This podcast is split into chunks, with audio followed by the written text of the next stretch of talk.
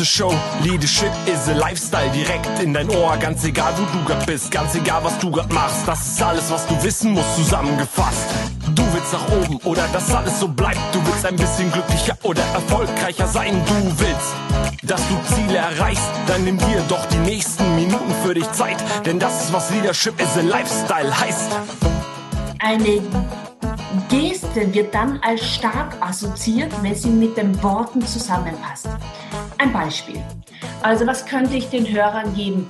Jemand sagt, äh, ich bin total begeistert und er hat null Armbewegungen. Mhm. Wird er nicht glaubwürdig rüberkommen. Oder jemand sagt möglicherweise, äh, ich bin für alles offen und die Finger sind ineinander verkeilt. Mhm. Dann wirkt das nicht kongruent. Also wenn ich wirklich, ich muss darauf achten, dass das, was ich sage, mit meinen Worten einfach verstärkt wird. Und wir können fast jedes Wort, fast jedes Wort mit einer Geste unterstreichen. Drei wichtige Punkte. Dann mhm. hebe ich die Hand und zeige mit, zeig drei Finger nach oben. Oder dieses Jahr ist ein permanentes Auf und Ab. Da kann ich die Bewegung mit der Hand machen, auf und auch ab. Äh, oder wir sind stark und gehen mit Kraft voran und ich äh, balle meine, balle meine Fäuste. Und das ist aber Übung. Das müssen Menschen lernen und trainieren. Das geht nicht von heute auch äh, auf morgen. Und jetzt kommt ein ganz wichtiger Punkt, den sich ähm, alle hinter die Ohren schreiben sollten. Gesten wirken nur dann gut, wenn sie einen Moment lang stehen gelassen werden. Mhm. Also ganz ein entscheidender Punkt. Keine schnellen, fahrigen Bewegungen. Ich sage immer so pro Satz eine stehende Geste. Und diese, das erzeugt Lebendigkeit und verdeutlicht auch das, was ein Mensch sagt. Und man wird dadurch auch bewusster wahrgenommen und schafft es auch, die Aufmerksamkeit länger zu halten. Und dann ist es auch wahrscheinlich so, dann muss ich mich nicht auf so vieles konzentrieren, nicht auf den Gesichtsausdruck, den Inhalt, auf die Geste, ja. sondern ich habe jetzt im Moment nur noch den Inhalt und die Geste. Mhm. Das heißt, ich kann viel konzentrierter sein und nehme in dem Moment auch noch sehr gezielt auf. Ne?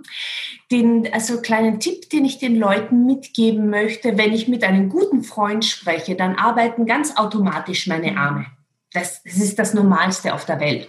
Sobald ich aber in eine berufliche Rolle schlüpfe, oder möglicherweise etwas unsicher, nervös, angespannt bin, dann entsteht äh, repetitive, also die wiederholenden, immer gleichen Gesten. Und wenn ich immer wieder nur ein und dieselbe Geste einsetze, was man ganz häufig beobachtet, oder vielleicht komplett paralysiert, was heißt das, null Bewegungen mal einsetzt, dann wirkt das nicht mehr stimmig und man wirkt langweilig.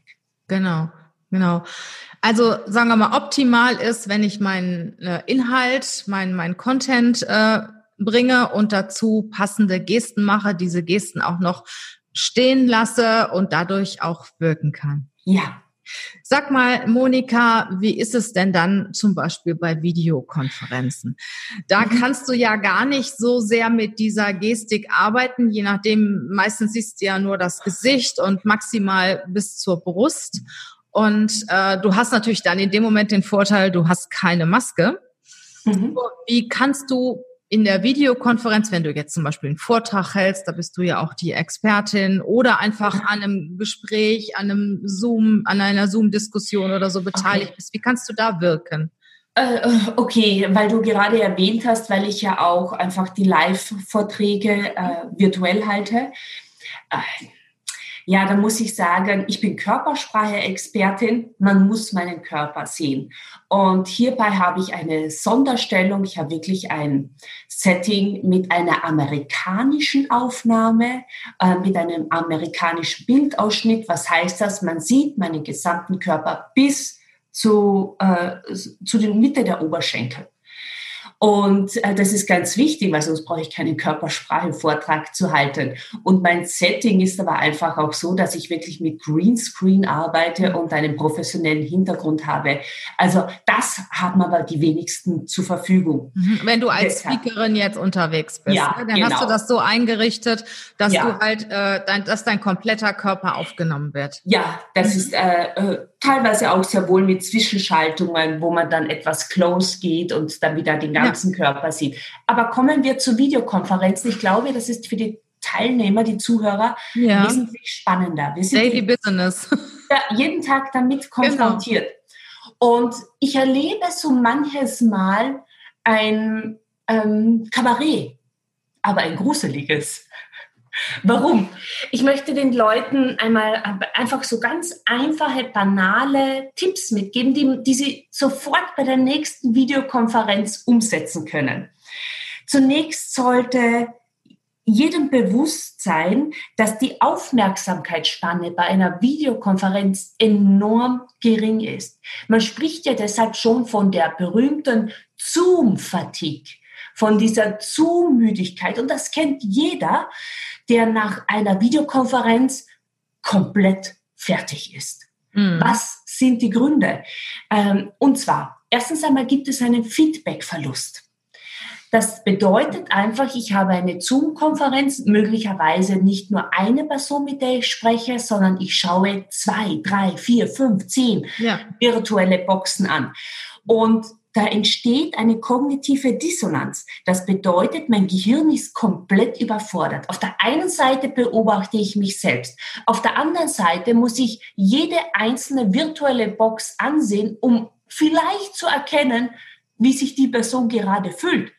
Und äh, mit dieser kognitiven Dissonanz kommt unser Gehirn nicht zurecht. Das bedeutet Stress und wir sind schneller müde. Und der eine oder andere hat dann auch noch sein Video ausgestellt, ne? Das haben wir, hat man auch dabei. Genau, das ist ein weiterer Punkt, obwohl das in manchen Situationen gar nicht verkehrt ist, weil man sich wirklich auf seinen Inhalt selbst konzentrieren kann. Es kommt immer darauf an, entweder alle oder keiner. Mhm. Das ist zum mein Motto, alles andere ist nicht fair, würde ich sagen. Man muss, man muss sich da wirklich konkrete Richtlinien einfach äh, zurechtlegen. Es gibt auch einen Kontrollverlust. Was heißt das? Video heißt immer, ich sehe dich. Ich vergesse nichts. Man kann immer schnell die Aufnahmetaste drücken. Ja, absolut. Und Menschen müssen dann plötzlich performativ sein. Das heißt, sie haben das Gefühl, stehen sie auf einer Bühne und jeder weiß, wie anstrengend und stressig das ist, äh, äh, mit äh, Argusaugen permanent beobachtet zu werden. Und das stresst wiederum den Körper. Und ein weiterer Punkt ist einfach, wir können die Emotionen nicht mehr wahrnehmen es kommt zu einem Emotions- oder Empathieverlust. Mhm. Und äh, unser Gehirn hat das wahrscheinlich noch nicht gelernt. Vielleicht lernen wir es auch noch einmal. Und was passiert somit? All diese Faktoren führen dazu, dass es zu einer nonverbalen Überforderung kommt. Und das Resultat ist dann äh, extrem schnelle Müdigkeit und es kommt die Zoom-Fatigue. So, was soll ich nun, was kann ich nun tun? Damit die Aufmerksamkeit etwas länger erhalten bleibt. Ähm, ich weiß nicht, ob ihr so Setting besprechen sollte, ob das vielleicht spannend ist für die Leute. Ich, Können wir gerne machen. Ganz ein paar Punkte sage ich einfach dazu. Der erste Punkt ist Licht. Die Leute sollen darauf achten, dass ihr Gesicht gut ausgeleuchtet mhm. ist. Aber bitte keine direkte Sonneneinstrahlung, kein starkes Gegenlicht. All das führt dazu, dass man, dass das Gesicht entweder überstrahlt wird oder es wirft Schatten. Und wenn ein, wenn, wenn das Licht nicht passend ist und ich kann nicht genau sehen, wie mein Gegenüber aussieht, dann schaltet mein Gehirn ganz schnell ab. Licht. Der zweite Punkt ist Ton, Ton, Ton. Was ein, ein Zoom-Meeting ist nichts wert, wenn der Ton nicht in Ordnung ist. Und man kann überall schnell mal ein äh, Headset bestellen. Es muss nicht gerade jetzt ein Rode-Mikro sein oder ein Lavalier-Mikrofon, sondern es gibt um ein paar Euro schon äh, Mikrofone, die relativ gute Qualität liefern. Äh, dann äh, so, das ist zum mal das Setting, Kamera.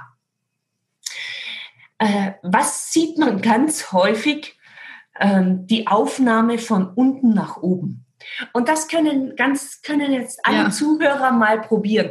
Äh, also äh, alle, die mir jetzt zuhören, macht einfach mal ein, ein Foto jetzt mit eurem Smartphone so von unten nach oben. Das sieht, Schaut euch, ätzend aus. Man wirkt 15 Jahre älter und äh, jeder hat sofort ein Doppelkinn. Äh, deshalb, also wichtig ist, die Kamera wirklich in Augenhöhe zu bringen aber auch nicht so hoch, weil arrogant wollen wir auch nicht wirken, sondern in Augenhöhe. Und jeder hat ein paar Schmöker zu Hause, die er schnell mal wirklich unter dem Laptop rein äh, reinstapeln kann. Ein weiterer Punkt ist, und ähm, das empfehle ich für längere Videokonferenzen, dass man so ungefähr wie hier eine Armlänge äh, Abstand hält von der Kamera. Und da habe ich ein witziges Erlebnis ich habe ein, eine Zoom-Session habe ich gerade gehabt mit einigen Teilnehmern und äh, wir sprachen wir sprachen auch über äh, den Bildausschnitt. Wie sollte jemand gesehen werden? Und da sagte eine Teilnehmerin, naja, ich zähle Pickel. Also Was? Ich, naja, bei Zoom-Meetings, da fange ich immer an, Pickel zu zählen. Da sage ich, was Pickel zählen? Da sagt sie, ja, man sieht überdimensional großer Form nur das Gesicht der jeweiligen Teilnehmer und wenn ihr langweilig ist, fängt sie an, die Pickel zu zählen. Also deshalb hm. schieben Sie die, schieben Sie wirklich die Kamera etwas weg. Erstens einmal sieht man nicht jede Zuckung im Gesicht. Äh, es gibt zwei Faktoren. Die Zuckung kommt etwas zeitverzögert an. Mhm. Und jede Zuckung wird massiv wahrgenommen. Beides ist irritierend. Wenn ich den Laptop, die Laptop-Kamera etwas wegschiebe, äh, fällt das nicht mehr so stark auf. Wenn ich einen Teil meines Oberkörpers sehe, dann äh, sieht man plötzlich auch, dass ich Armbewegungen habe. Ja, und wenn ich hier, also, und man sieht dann auch mehr, dass meine Schultern arbeiten und auch, und auch die Schultern, äh, deuten schon an, dass ich mit meinem mit meinen Armen förmlich äh, einfach arbeite. Mhm. Aber es ist auch nicht verkehrt, wenn man so weit wegtritt, dass so die ein oder anderen Armbewegungen wahrgenommen werden. Körperhaltung. Also es gibt für mich immer so die Schreibstuhllümmler, äh, die hängen dann irgendwann einmal in ihrem Schreibtisch drinnen. Das wirkt alles andere als engagiert und überzeugend. Hier geht es einfach darum, also richten Sie sich auf, heben Sie Ihr Brustbein an, balancieren Sie ein virtuelles Buch am Kopf, damit Sie eine gerade Kopfhaltung auch haben. Bringen Sie wirklich Spannung in Ihren Körper hinein. Es gibt einen ganz einfachen Trick wie ich immer diese Spannung halten kann, besorgen Sie sich einfach ein Sitzkissen. Okay. Das ist so ein Luftkissen. Das kostet, ich glaube, 12 oder 13 Euro. Und es erfüllt zwei Vorteile. Automatisch richte ich mich auf. Ich kann gar nicht anders sitzen und bin aber trotzdem noch locker. Und der zweite Punkt ist, es trainiert automatisch meine Rückenmuskulatur. Ja, das ist, Idee. Ja, ist ein Riesenvorteil, damit ich dann wirklich nicht Probleme dann ähm, mit meinen Lendenwirbelsäulen erhalte, was ja ganz ein häufiges Problem ist beim vielen Sitzen und ich erzeuge nicht diesen Buckel und die Schultern fallen dann nicht nach vorne. Sehr guter Tipp. Es ist ja auch so, dass du, äh, wenn du jetzt zum Beispiel bei Zoom-Meetings bist, dass du überhaupt nicht mehr in die Diskussion kommst. Nein, das, äh, das ist ganz schwierig. Entweder sprechen alle mhm. oder spricht gar keiner. Und man muss sich da einfach Zeichen vereinbaren. Also bei mir geht es immer dann darum, dass die Hand gehoben wird.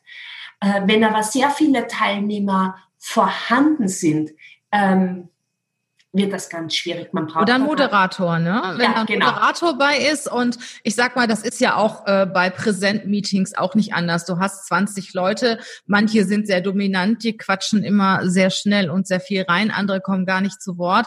Ähm, da müsste man wirklich so diszipliniert sein, dass man einen zum Moderator äh, ernennt, der dann auch wirklich auf die Handbewegungen achtet und dann könnte das funktionieren. Ne? Aber Deswegen ja, sollte man also, auch Regeln vereinbaren vor so einem Zoom-Meeting. Also in einem Meeting, wenn ich da wirklich so einen V habe, der permanent ins Rampenlicht möchte, den kann ich relativ schnell abstellen in einem Präsenzmeeting. Das funktioniert. In einem Präsenzmeeting haben wir alle einen schweifenden Blick. Das heißt, wir können sofort die Atmosphäre äh, im gesamten Raum wahrnehmen, weil wir unbewusst immer kleine verräterische Signale wahrnehmen. Das nehmen wir alle unbewusst auf. Im Zoom-Meeting geht das verloren. Und wenn ich eine, wenn ich wirklich eine große, ähm, ein großes Webinar habe oder Zoom-Session habe, dann habe ich immer einen Moderator, damit ich mich wirklich auf meinen Inhalt, auf meine Themen äh, kontrollieren kann. Es gibt aber auch eine ganz spezifische Agenda. Und zum Schluss dann gibt es dann die äh, Question and Answers, aber die muss dann im Vorfeld schon der Moderator auch filtern. So schafft man das alleine gar nicht. Mhm. Also, also vor jedem Zoom-Meeting, äh, gerade wenn sie auch regelmäßig stattfinden, sollte man Regeln haben. Aber was du gesagt hast, Licht beachten, Ton beachten, vernünftige Kamera, vernünftige Kamera einstellen und auch, ja, Moderator. Das, das macht definitiv Sinn, ne? Also, ich würde in jedem Unternehmen, würde ich, ähm, im Team gemeinsam ja. die Regularien erarbeiten. Also so banale Sachen. Es scheitert ja an den kleinen Sachen. Es wird vorher der Ton geprüft. Es wird vorher die WLAN-Leitung überprüft. Es wird vorher getestet, auch der Hintergrund, das Setting. Es wird alles vorher getestet, damit wir sofort direkt starten können. Mhm. Und zu Gesten möchte ich noch einiges sagen. Da ist das ein bisschen anders als in der virtuellen Welt Gesten können ganz schnell bei einer Videokonferenz erschlagen. Man beobachtet dann sehr häufig, man möchte eine andere Person dann in ein Gespräch involvieren und ich fahre dann mit der Hand Richtung Kamera und sage dann, was sagst du dazu? Und diese Armbewegungen nach vorne, die geben den Zusehern das Gefühl, als würden die Arme einen erschlagen. Direkt auf jemanden persönlich dann zukommen, ne? Das ist ja. natürlich krass. Und deshalb gibt es so die Regel, der Raum, in dem ich arbeiten kann bei einer Videokonferenz, der Frame, der ist wesentlich kleiner. Mehr in die Breite arbeiten mhm. als nach vorne arbeiten. Äh, es kann schon auch nach vorne sein, da, das sollen die Leute einfach mal probieren und testen. Aber Fakt ist, auch wenn ich in einer Videokonferenz mehr Arme einsetze, hebt das die Aufmerksamkeit, mhm. weil sich was tut und sich etwas bewegt auch. Aber mein, mein wichtigstes Motto für Videokonferenzen lautet immer, show up, speak up and shut up. Also in der Kürze liegt die Würze. Und wenn eine Videokonferenz wirklich länger als 60 Minuten dauert, dann sollte man sich physisch treffen oder zwei Meetings vereinbaren. Ja, ja, die Konzentration lässt ja dann auch nach. Ne? Also ich ertappe mich auch selber dabei, dass ich dann andere Sachen mache und dass ich gar nicht mehr so 100 Prozent dabei bin. Ne? Das ist sehr, sehr anstrengend. Es gibt eine sehr spannende Studie von Harvard Business Magazine und die hat herausgefunden, dass die Aufmerksamkeitsspanne bei einer, bei einer Videokonferenz zehn Minuten dauert. Das ist nichts. Und nach diesen zehn Minuten tun 65 Prozent der Menschen schon etwas anderes. Und sie machen so Sachen wie äh, zwischendrin dann, was tun wir alle? Smartphone checken. Genau, mal gucken, welche Mails reingekommen genau, sind. Ne? Social Media. Genau. Das sind doch so die obligatorischen Sachen wie Mail schreiben. Aber dann gibt es sogar Leute, die machen Sport Oh. ich glaube nur, so, sofern ich es richtig in Erinnerung habe, nur 9 Prozent. Also die schalten sich wahrscheinlich weg, muten sich und machen dann Sport. Es gibt dann Leute, die kochen, essen, äh, äh, äh, machen Online-Shopping. Also es ist, es ist ein Wahnsinn. Aber warum? Weil wir es einfach noch nicht gewohnt sind, virtuell zu arbeiten. Und meine These ist ja, der Mensch braucht den wahren physischen Kontakt. Mhm. Äh, wir, können, wir können ein Team nicht über digitale Medien stärken. Also das, was du gerade gesagt hast mit dem Essen, da möchte ich noch mal drauf eingehen. Das habe ich jetzt mehrfach erlebt, dass wirklich Leute bei einem bei einem Videocall oder auch einfach nur bei einem Zoom-Call, wo zwei Leute miteinander sprechen, plötzlich ihren Joghurt rausholen und dann während des Gesprächs anfangen zu essen. Ah, ich habe noch nicht gefrühstückt, ich muss mal eben was essen. Also ich finde das dermaßen unhöflich. Ähm, ab und zu was zu trinken zwischendurch. Ich denke, wenn man viel spricht, muss das, das okay. sein. Ne? Ja.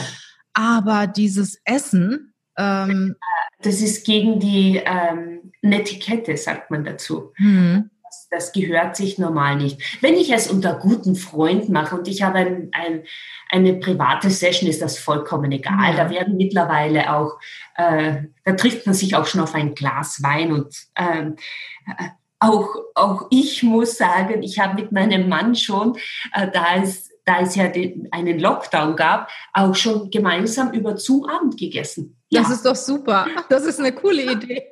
ja, ich sitze hier, sitze in Österreich und, äh, ja. und so versucht man eine Nähe herzustellen, aber es funktioniert nicht wirklich. Und wir sind Kontaktwesen. Wir Menschen sehnen uns nach Kontakt und ähm, sobald es wieder möglich sein wird, werden wir uns wieder umarmen, werden wir wieder die Nähe suchen, äh, werden wir glücklich darüber sein, dass wir, ich würde vielleicht mal sagen, unser altes Leben wieder zurückhaben. Es wird wieder kommen, aber es wird noch dauern. Wir brauchen noch Durchhaltevermögen und aus Respekt, Sol Solidarität äh, sollten wir das einfach auch tun. Liebe Monika, herzlichen Dank für den super, super tollen Input. Ich habe äh, über Videokonferenzen oder über diesen Mund-Nasenschutz auch noch nichts gehört, was so ähm, ja Wirkung und Körpersprache äh, und so weiter angeht. Herzlichen Dank für diesen wertvollen Input und ich freue mich jetzt schon auf unserer nächsten, auf unser nächstes Interview, wenn es um das Thema Lügen und Körpersprache geht. Wie war nochmal der Titel von deinem Buch? Körpersprache der Lügner. Ah, cool, da freue ich mich schon drauf. ja, ich mich auch, ich mich auch. Für heute sage ich herzlichen Dank. Gibt es noch etwas, was du ähm, ja unseren Hörern noch anbieten möchtest, ähm, was du ihnen noch ja erzählen möchtest von dir persönlich, wenn es noch etwas gibt? Mm, äh, das ist jetzt so schnell, äh, so schnell äh, gefragt worden. Was möchte ich den Leuten an noch mitgeben? Äh, ich möchte den Leuten noch Folgendes mitgeben. Wir alle befinden uns gerade in einer sehr schwierigen Zeit. Mhm. Das wird jeder in irgendeiner Form durchmachen. Aber es gibt ja das Gesetz der Reziprozität, der Wechselwirkung. Äh, so wie ich in den Wald reinschreie, so schreit es auch wieder raus. Und wenn ich mit einer positiven Stimmung an, auf einen Menschen zugehe, auch nur so tue, als ob. Also ich suche quasi etwas, was mir meinem Gegenüber wirklich gefällt. Dann strahle ich mit meinem ganzen Körper eher was Positives aus und die Wahrscheinlichkeit ist hoch, dass auch etwas Positives zurückkommt. Und es sind zurzeit die kleinen Dinge, die uns beflügeln sollten und äh, wo wir wo wir einfach den Kontakt zum Gegenüber auch finden können. Mhm. Und ich denke auch das Positive im Gegenüber sehen. Ne? Wenn du ja. äh, bei deinem Gegenüber, auch wenn du denjenigen nicht kennst, aber sehr schnell auch was Positives findest, strahlst du das auch trotz Mund- und Nasenmaske aus. Und ähm, ja, dein Gesprächspartner wird das merken und dem wird es dann auch gut dabei gehen und er wird dir auch was davon zurückgeben. So ist das. Liebe Monika, herzlichen Dank. Bleib gesund. Deine Links packen wir in die Show Notes und ja, bleib gesund. Dankeschön. Tschüss.